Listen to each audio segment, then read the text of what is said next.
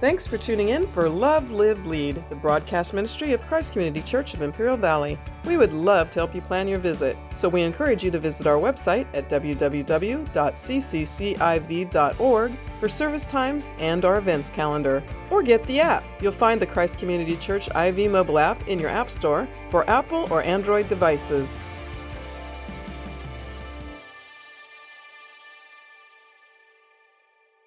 So they would sit there and grieve and moan and wail with the people who are broken, who are hurting. Imagine being those sisters. You could have spared me all of this pain. I didn't have to suffer this way. We've seen you do it for complete strangers. I thought you loved us. And they watched the brother die, and then they watched the body being led to burial, and they think that there's just no hope. There's no hope left in any of this. Jesus never came for them. When they needed him the most, he doesn't show up. This is the emotion that they're feeling. And imagine the thoughts that must have been going through their mind. That there's no possible way this can be happening to us right now. I mean, we shared a meal with this guy. We are close. There's no possible way this is happening. There's no possible way he's going to die. There's no possible way he's going to stay dead. There's no possible way that Jesus doesn't show up. It's a grieving process, a phase or a stage in the grieving process that we call denial. If you have your notes, I want you to open those up. We're taking an outline as we go through this sermon, but on the right hand side, there are five stages of grief that we're going to go through. And this process, this denial process, is built into our emotional fabric because without it, we would just implode. And so, this is a way that we cope. It's a coping mechanism to deflect the pain, to deflect the emptiness, to deflect the sorrow for those moments. There's no way this is happening to me. There's no way that it's cancer. There's no way that I'm getting this phone call right now. There's no way that God would allow this to happen to me. There's no possible way. It's a transition moment in your life as you're adjusting to the sorrow and the loss. These sisters are experiencing this, watching and waiting for Jesus to show, and he never comes. Look at what happens with this confrontation and the way Martha responds to this. Verse 20 So when Martha heard that Jesus was coming, she went and met him but Mary remained seated in the house. Martha said to Jesus, Lord, if you had been here, my brother would not have died. Can you relate? We waited, you never showed. What more do you want from me? What more can I do? I opened my home to you. We shared a meal. You sat at my table. I served you.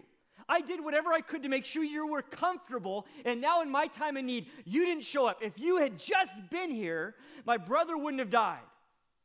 Why am I not deserving of the same miracle? Why can I not have the same hope that you gave to so many others? Where were you when I needed you the most? And this is the second stage of grief that we go through. It's called anger. And all of that emotion and all of that pent up sorrow and all of that pent up emptiness and all of that pent up grief, there's a bullseye that is on Jesus' chest at this moment. And all of it is being aimed at Jesus in the form of anger because it's easier for us to deal with anger than it is to deal with the loss. It's another coping mechanism.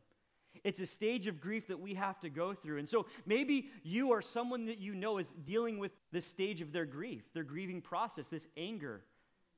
You have to understand it's something natural that they go through in the process of coming to terms with their loss and with that sorrow. And so, Martha, all of her pent up frustration and all of her rage and all of her anger and all of her pain and all of her fear and all of her doubts, it comes out at Jesus in this moment. I trusted you. This is your fault. You did this to me.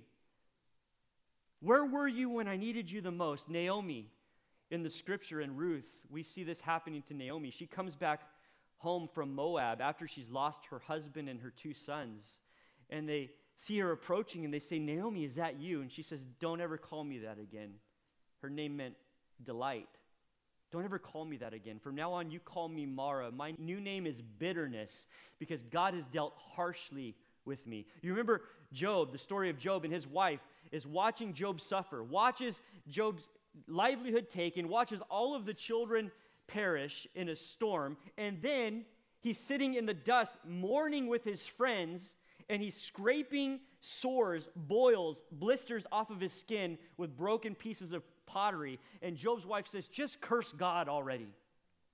Just tell him how frustrated you are. Just tell him what's built up and pent up inside of you. Just be honest with him. Curse God and then die and be done with it because God has taken everything from you.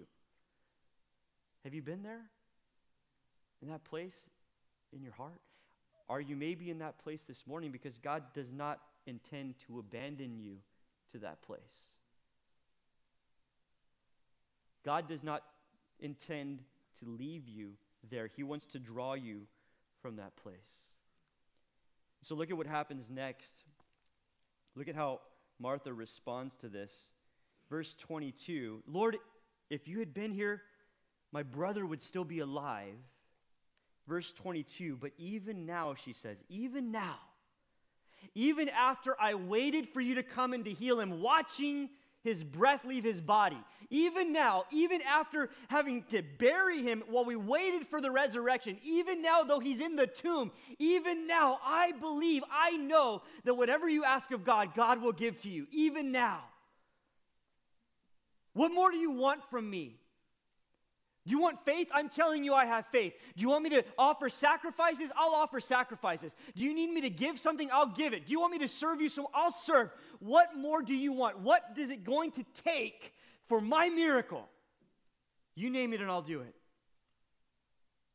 And this is the third stage of grief that we call bargaining.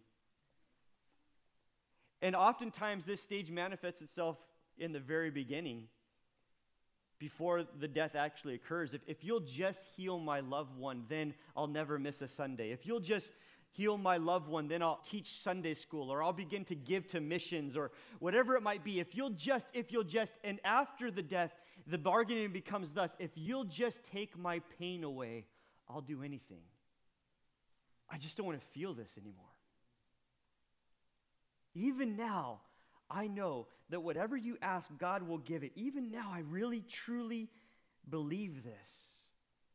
She confronts Jesus. There's this confrontation, and she's so angry and she's, she's so bitter, and it comes out and it's so frustrating. But even in the midst of that, she says, Even though you've let me down, even though I feel so disappointed, even now I believe you can do something. Even now I want to believe. Martha, Look at how Jesus re- replies. Jesus said to her, Martha, your brother will rise again. Verse 24 Martha said to him, I know that he will rise again on the resurrection on the last day. She says, Jesus, listen, I get it. I understand he's going to rise again. I understand there's going to be a resurrection. I understand that we're not going to be dead forever. I understand you've taught this over and over again. I've listened to you teach this. In John chapter 5, Jesus actually said that there's going to be a resurrection. Don't marvel at this, he says, for an hour is coming when all who are in the tombs will hear his voice and will come out, those who have done good to the resurrection of life, and those who have done evil to the resurrection of judgment. She says, I get it. I understand the doctrine. I get it up here, but it doesn't help my heart. I'm not looking for a Bible study right now. I need you to help me. If you're sick, you don't want a medical journal, you want a doctor. If you're on trial, you don't want a law book, you want a lawyer to stand and represent you. And when you are dead, you don't want a doctrine, you don't want a Bible study, you need a risen Savior to stand before you. And this is exactly what Jesus says here. Listen, there's a, a, lesson that you have to learn, and there are some lessons that cannot be learned in a book. They cannot be learned by listening to a lecture. There are some lessons that you have to learn by walking it. And now Jesus gives this amazing declaration. He says to Martha, Verse 25 I am the resurrection and the life. Whoever believes in me, though he die, yet he shall live. And everyone who lives and believes in me shall never die. Do you believe this? He declares to her, I am the resurrection and the life. To a hungry crowd, Jesus says, I'm the bread of life. To a thirsty crowd, Jesus says, I'm the living water. To people who have been beaten down by false shepherds, he says, I'm the good shepherd. To those false shepherds, he says, I'm the door of the sheep. People who are lost, he says, I'm the way. To people walking in darkness, he says, I'm the light of the world. And to those who are suffering with sin and sickness and death, he says, I am the resurrection and the life. In this moment, he says to Martha, Martha, it's so easy for you to get distracted. I know this in your nature. It's so easy for you to get consumed with what's happening around you. You're so consumed and distracted right now by a tomb that you fail to see that life is standing in front of you. I am what you're looking for. I am what you need. I am the lesson that you need to learn. I am the hope that you've been waiting for. I did not show up late. I did arrive in your place. I arrived here for you. I am what you're seeking after. It's not behind the tomb. I am what you need and what you want. I'm the resurrection and the life. Look at what Martha does here. Or, excuse me, I want to point this out. Look at what Jesus says first. Everyone who lives and believes in me shall never die. Then he looks to Martha and he says this Do you believe this? Another translation Do you trust me? Do you trust me? Yes, I understand and I know your heart is broken. I understand that there's a heaviness and an emptiness. I understand that this doesn't make sense to you. I understand that you feel disappointed that I didn't show up sooner. But look me in the eye, Martha. Do you trust me? Do you trust me with your pain? Do you trust me with your emotion? Do you trust me to come through when it matters the most? Because I get it. There's a tomb with your brother back there, but I'm here now. Will you trust me? Martha, verse 27, she says to him, Yes, Lord, I believe that you are the Christ, the Son of God who is coming into the world. I believe. I trust you. Verse 28, we're going to see the devastation that this death has brought to the family. Verse 28 When she had said this, she went and called her sister Mary, saying in private, The teacher is here and is calling for you. And when she heard it, she rose quickly and went to him. Now, Jesus had not yet come into the village, but was still in the place where Martha had met him. And when the Jews who were with her in the house, consoling her, saw Mary rise quickly and go out, they followed her, supposing that she was going to the tomb to weep there. Now, when Mary came to where Jesus was and saw him, she fell at his feet, saying to him, Lord, if you had been here, my brother would not have died. The same exact words spoken by Martha, but the posture is different. The same exact words coming from her lips, the same exact doubt being de- expressed, but the posture is different.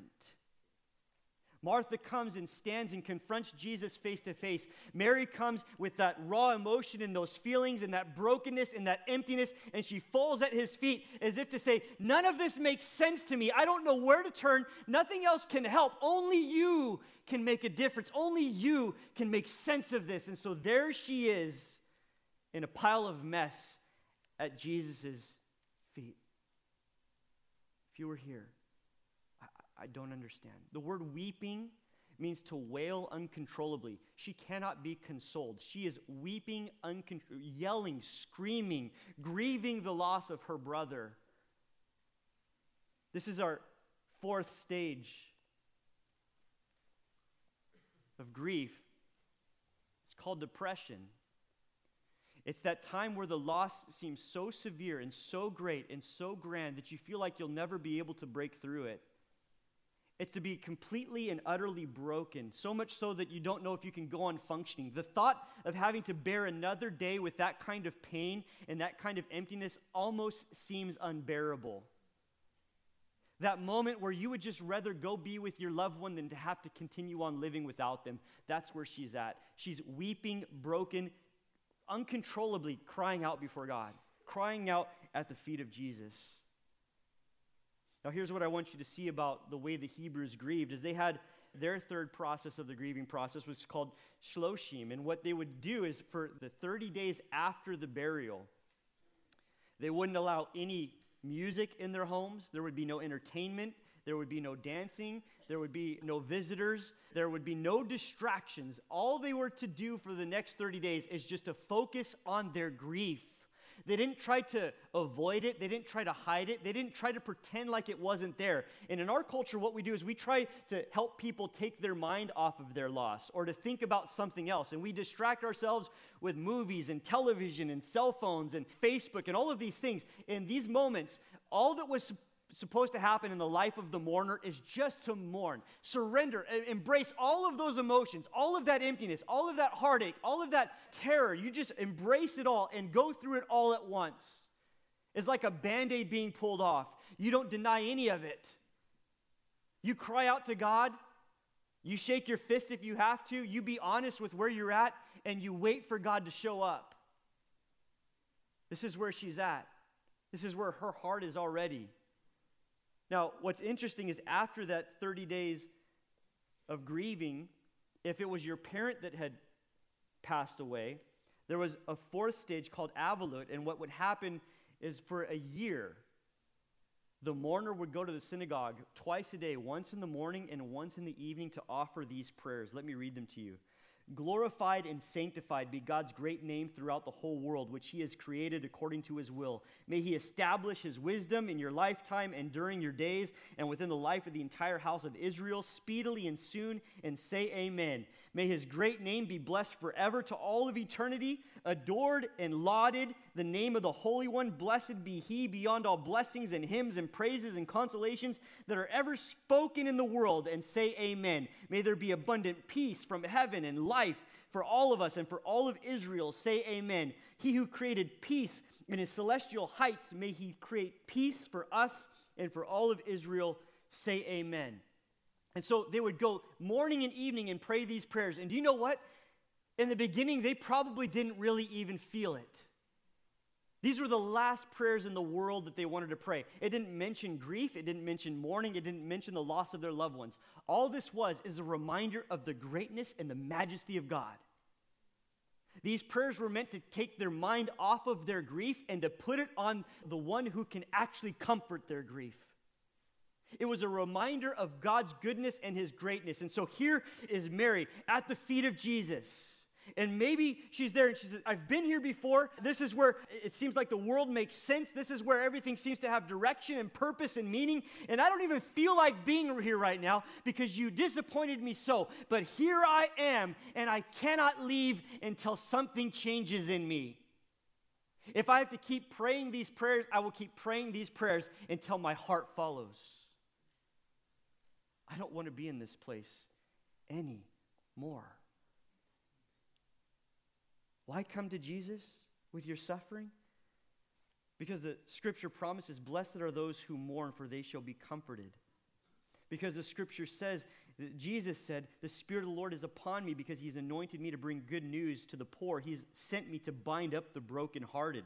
The scripture says this strengthen the weak hands and make firm the feeble knees. Say to those who have an anxious heart, Be strong and fear not. Behold, your God will come with vengeance and with recompense, and he will come and he will save you. Hear my cry, O God. Listen to my prayer. From the end of the earth I call to you when my heart is faint and overwhelmed. Lead me to the rock that is higher than I, for you have been my refuge, my strong tower. This is why we come to the feet of Jesus.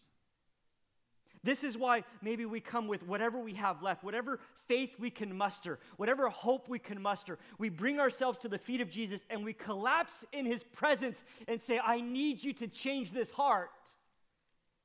I don't want to be trapped here forever.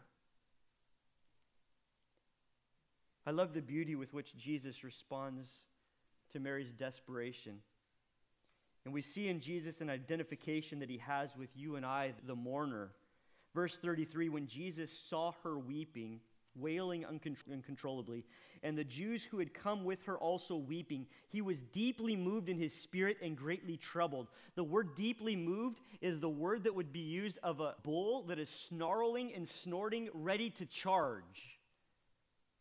The word troubled means the stirring of waters. And so here we have this description of how Jesus feels when he sees the brokenness of his loved ones over the consequences of sin, over death behind that tomb. He's angered. He's frustrated. There's a stirring that is happening within him.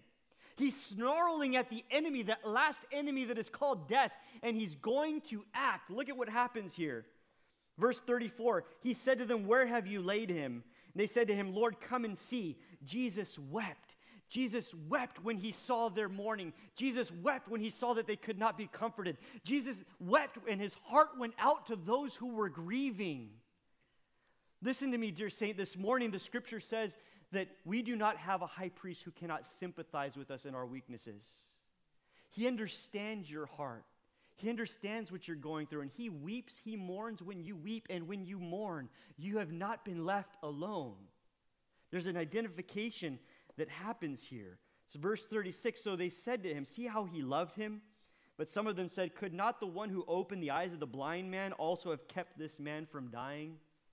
Verse 38, we're going to see the resurrection now. Then Jesus, deeply moved again, came to the tomb. It was a cave, and a stone lay against it. And Jesus said, Take away the stone. Martha, the sister of the dead man, said to him, Lord, by this time there would be an odor, for he's been dead for four days. Again, the superstition of the Hebrew people, the spirit only hovers for three days. It's the fourth day. It's too late. It's hopeless.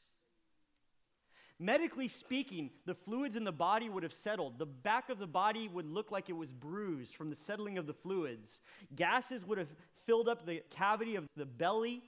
The eyes would have been sunken in. The top of the body would look like jaundiced, and then the organs themselves would have begun to melt because of the state of decomposition that the body would have been in. She says, It's too late. It's hopeless. There's nothing that can happen now. Have you ever felt that? It's too late, Jesus. The pain is already here, the body is already buried. It's too late for me now. I'm going to feel this pain forever. I'll never shake this free. Look at what Jesus says. Verse 40 Jesus said to her, Did I not tell you that if you believed, you would see the glory of God?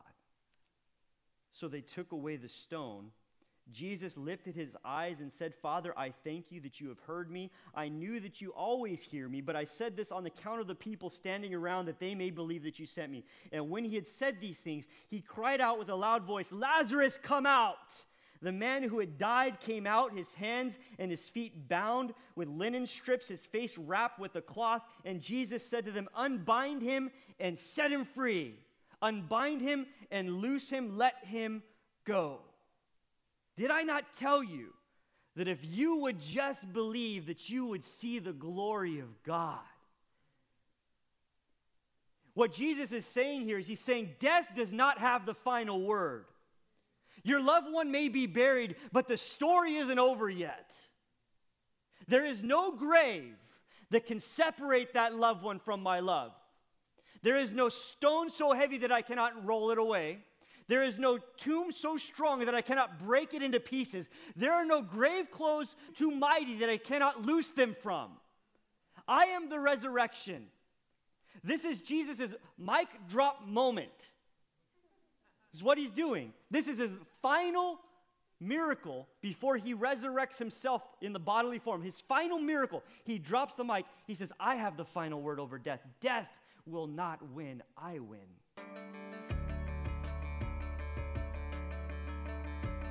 Thanks for tuning in for Love, Live, Lead, the broadcast ministry of Christ Community Church of Imperial Valley. Christ Community Church has campuses in El Centro, Calexico, and Brawley, with services in English and in Spanish. Your kids are going to love our kids' church. Plus, we have a lively youth ministry and young adults group. You're welcome to call the church office at 760 337 9400 with your questions, or leave us a message on the Christ Community Church IV mobile app, the ccciv.org website, or direct message us on social media. We are really looking forward to meeting you. So, again, the website is www.cccIV.org or call 760 337 9400 so we can plan your visit.